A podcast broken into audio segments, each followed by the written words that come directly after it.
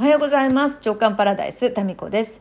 えーピロリ菌除去の薬が終わった後からのジンマシン3日間。で、やっとですね、ピークを過ぎて、もうほとんどですね、こう、収束に向かっているような、そんな感じがします。いや、肌のね、乾燥もすごくなってたんですけど、顔をね、これも多分ね、アレルギー反応の一つだったんじゃないかなって感じております。あの、目の周りとかですね、ものすごくこう、真っ赤になって、で、かゆみも少しあってですね、まあ焦ったんですけど、で、パリパリになってですね、一皮むけました。顔の皮がむけました。もう生まれ変わりました。ピロリ菌除去によって。えー皆さんからですね、いろんなお便り、ご心配をおかけしまして、えっ、と、ご紹介させていただきます。チュラさん、ピロリ菌、ピロリ、ピロリ菌除去の話ですが、うちの夫も数ヶ月前からずっと薬を飲んでいて、いつ終わるかわからない投薬治療にもやもやしていました。タミコさんのお話を聞いて、飲んだ後も注意が必要だなと思いながらも、投薬治療を終えた後が楽しみです。おい。もし、夫も薬を飲み切った後にジンマシンが出たら、それピロリ菌の悪あがきらしいよ、主治医に聞いてみて、と、ドヤ顔で言ってみようと思います。ねそうですか、ご主人も。1回の除菌じゃ、死滅しなかったのかな ?2 回、3回、4回とね、続く人もいるみたいですね。それほど強力な菌なんでしょうね。えーおひろさん。タミコさん、こんにちは。ジンマシン早く治るといいですね。イヤホンでピロリトーク聞きながら、ピロリトーク。ピロートークじゃなくてピロリトーク。嫌なトークだね。ピロリトーク聞きながら、本屋さんにより手に取った本本をパッと開いたら、ピロリ菌のことが書いてあってびっくりしました。胃酸の弱酸性の環境でも生きられるように独自の進化を遂げてきたそうです。ピロリ君、そこから除菌されてのけなげなあーのおたけびだったんでしょうね。妙に納得です。すごいよね。たまたま本屋で取った本がピロリ菌のことが書いてある本を手に取る確率ってどのくらいの確率なんですか？これ、なんだか繋がってますね。ピロリつながりです。ピロリネットワーク。嫌なネットワークだな。ピ、ピロリトークにピロリネットワーク。えー、ラベンダーさん。タミコさん、いつもためになるお話ありがとうございます。今日はお休みなんですが、3時からの習い事までに溜まっているラジオトークを聞きたくて、1.3倍の速度で聞いていました。タミコさんの元気な声がさらにパワーアップされて、そしてピロリ菌の最後の声で臨場感あふれる収録会になりました。1.3で聞いたら、あーあーとかね、そういう叫び声が、えーよりリアルかもしれないですね。たまにはこんな聞き方も楽しいですね。ということで、ありがとうございます。えーっと、ミーシャさん。えーさすがタミニャンの直感、そんなに大掛かりな引っ越しにもかかわらず、引っ越したのは正解でしたね。天井のシミの箇所が喘息の原因と思うなんて普通は思い込みと思って、そのままやり過ごしてしまいがちですが、思い込みじゃなくて直感と思えば自分に従いやすいですね。あ、そうそう。直感に従って行動した例をね、ピロリ菌トークの流れで話してますんで、もしね、あのまだ聞いてない方はそちらをぜひ聞いてみてください。えー原因がわからないのに薬を飲み続けるのは、飲み続けるというのは本当にナンセンス。病気は症状を取り除くのも大事ですが、原因を取り除かないといつまでも治りませんよね。母の直感はすごい。ってか直感を無視しないのが素晴らしい。えーっと、で、続きね。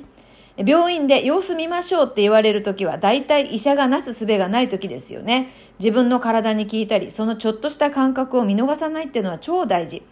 私は個人的にはピロリ菌の除去は必要ないと思ってて、菌があっても体に異変が起こらないように免疫力などの、えー体の力を高めていく方に向かいたいと思っています。早くジンマシン落ち着くといいですね。そう、ありがとうございます。いやいや、そうなんですよ。ね、まあ、ピロリ菌のね、除去もね、本当ね、あの、ピロリ菌が発見されるまでは、そんな、昔はね、そのピロリ菌の除去なんていう視点がなかったわけなんで、まあこれ必要かどうかっていうね、この辺もやっぱり個人のメリット、デメリットをこうね、考えてのことがいいと思うんですけど、私はね、もう明らかに胃がね、時々痛くなってたんですよ。で、なんかね、海洋の跡がね、昔見たらあったりとか、なんかね、胃が痛くなってた。とにかく。で、それがね、普通になってたんですよね。でもさ、このピロリ菌除去のこの一週間の間、胃の調子がね、いいんですよ。もうその、除去してる最中からね。で、まあ最後に、このね、逆襲が来ましたけど、ピロリ菌の。まあそうですね、体っていうのは本当に見えないところで日々いろんなこう動きとあの働きがあるんだなっていうことを今回はね、身をもって知りましたね。えーえー、っと、まあそうですね。皆さん他にもね、あの、ピロリ菌に関してのご心配、それが早くジンマシン良くなるといいですねっていうね、メッセージどうもありがとうございました。やれやれですよ。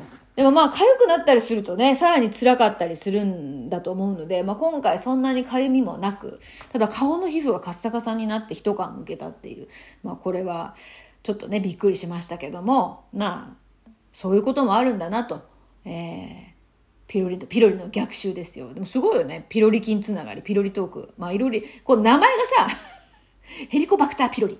昔これが発見された時は私ね、これニュースキャスターやってたんですよ。で、このヘリコバクターピロリっていうものがどうやら胃がんの、えー、原因になってるらしいぞという、そのニュースを読んだ記憶がありますね。で、ヘリコバクターピロリ、ヘリコバクターピロリってね、間違わないように何回もニュース原稿の前に下読みした記憶が蘇ってまいりました。まあ、そう考えるとヘリコバクターピロリとの歴史っていうのもいろんな意味で長いね。名前がすごいよね。ヘリコバクターピロリ。セアカコケグモ。なんかニュースでこう読んだものって間違えないように集中して読んだものってなんか後にも覚えてますね。でも昨日ご飯何食べたか忘れるのに、ヘリコバクターピロリとセアカコケグモとかさ、そういうニュース原稿で読んだものは覚えてるっていうね、不思議ですね。人の脳、体の仕組み。はい。まあ、最近ですね、話変わって、インスタが面白くって、インスタをね、毎日やってるんですね。今までそのインスタやってはいたんですけど、その他のブログとかね、フェイスブックとかと、どう位置づけをね、どう持っていったらいいのか、いまいちこう分かんなくって。で、いや今もそんなにはっきりし分けてるわけじゃないんですけど、まあ、最近 Facebook をあまりしなくなり、見てはいるんですけどね。あと、ブログもやめ、ってなったらほら、消去法で、このラジオトークとインスタが残ったんですね。あと、メルマガはもうこれはもうやめないので続けてますけど。で、もう、メルマガとインスタとラジオトーク。まあ一番発信が多いのはラジオトーク。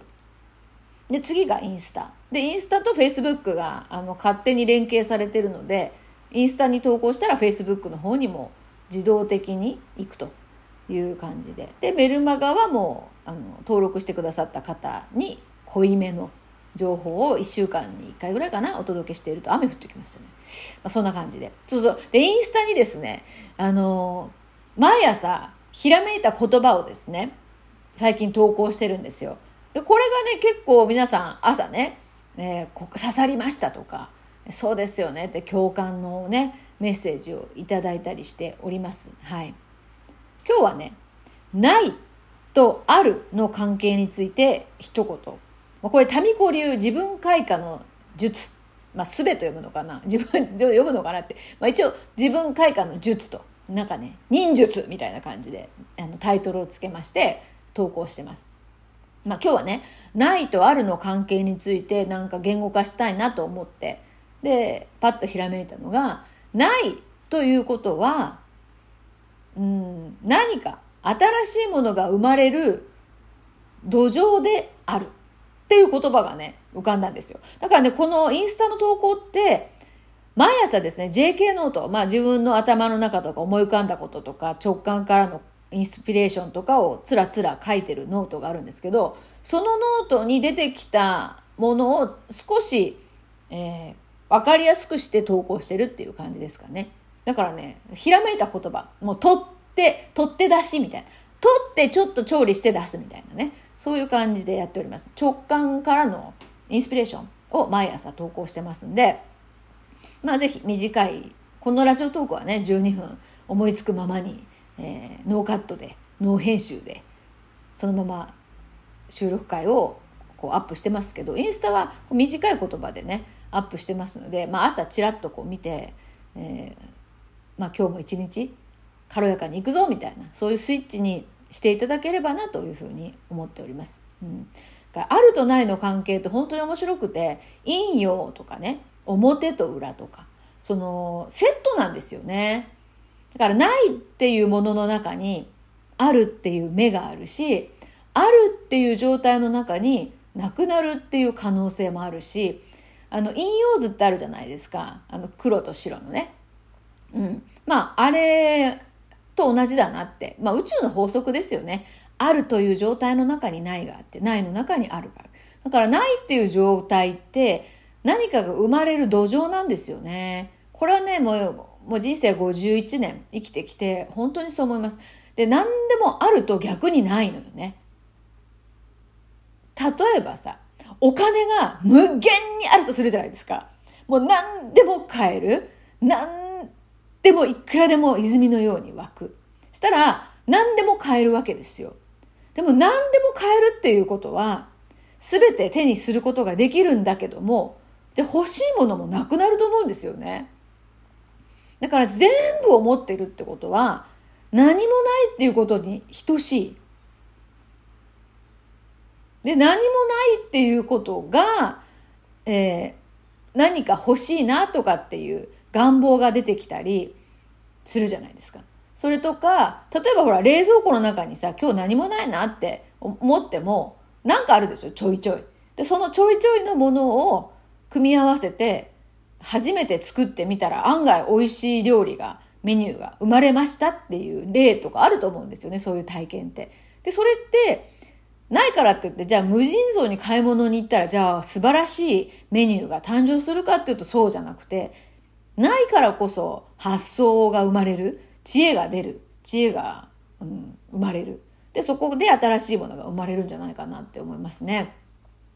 もう私は子供の頃、ひな人形をね、女の子二人なんですけど、買ってもらえなかった家で、毎年工作してたんですよ。